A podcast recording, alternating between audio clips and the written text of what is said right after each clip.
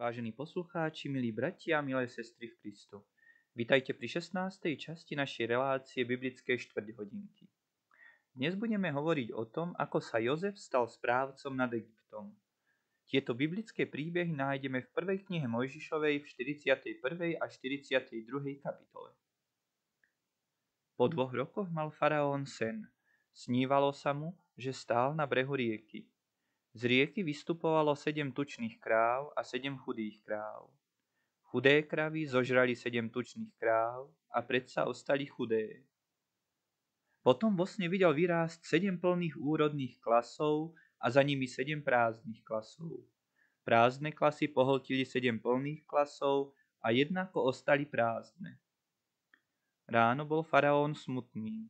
Dal zavolať egyptských mudrcov a vyrozprával im svoje sny ale nikto mu ich nevedel vyložiť. Vtedy si čašník spomenul na Jozefa a riekol, v žalári je židovský mládenec, ten vie vykladať sny. Faraón poslal po Jozefa a vyrozprával mu sny.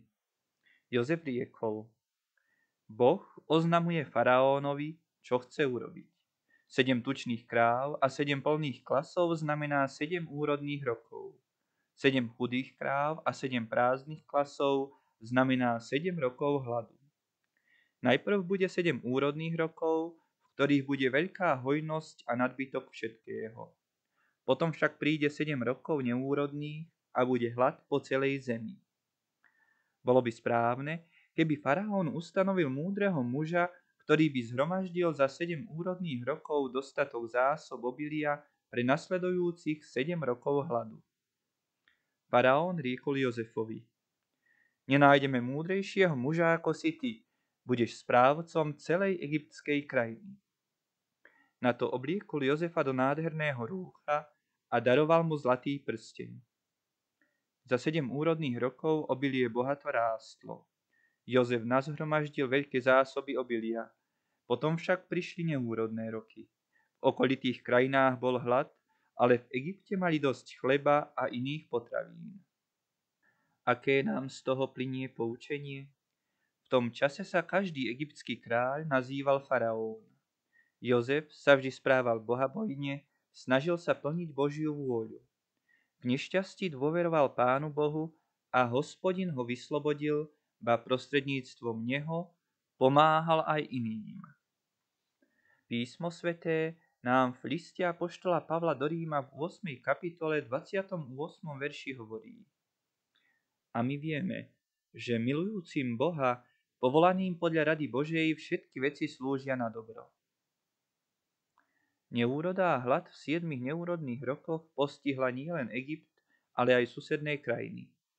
Aj v kanánskej krajine, v Palestíne, bola neúroda. Jákobova rodina žila v núdzi.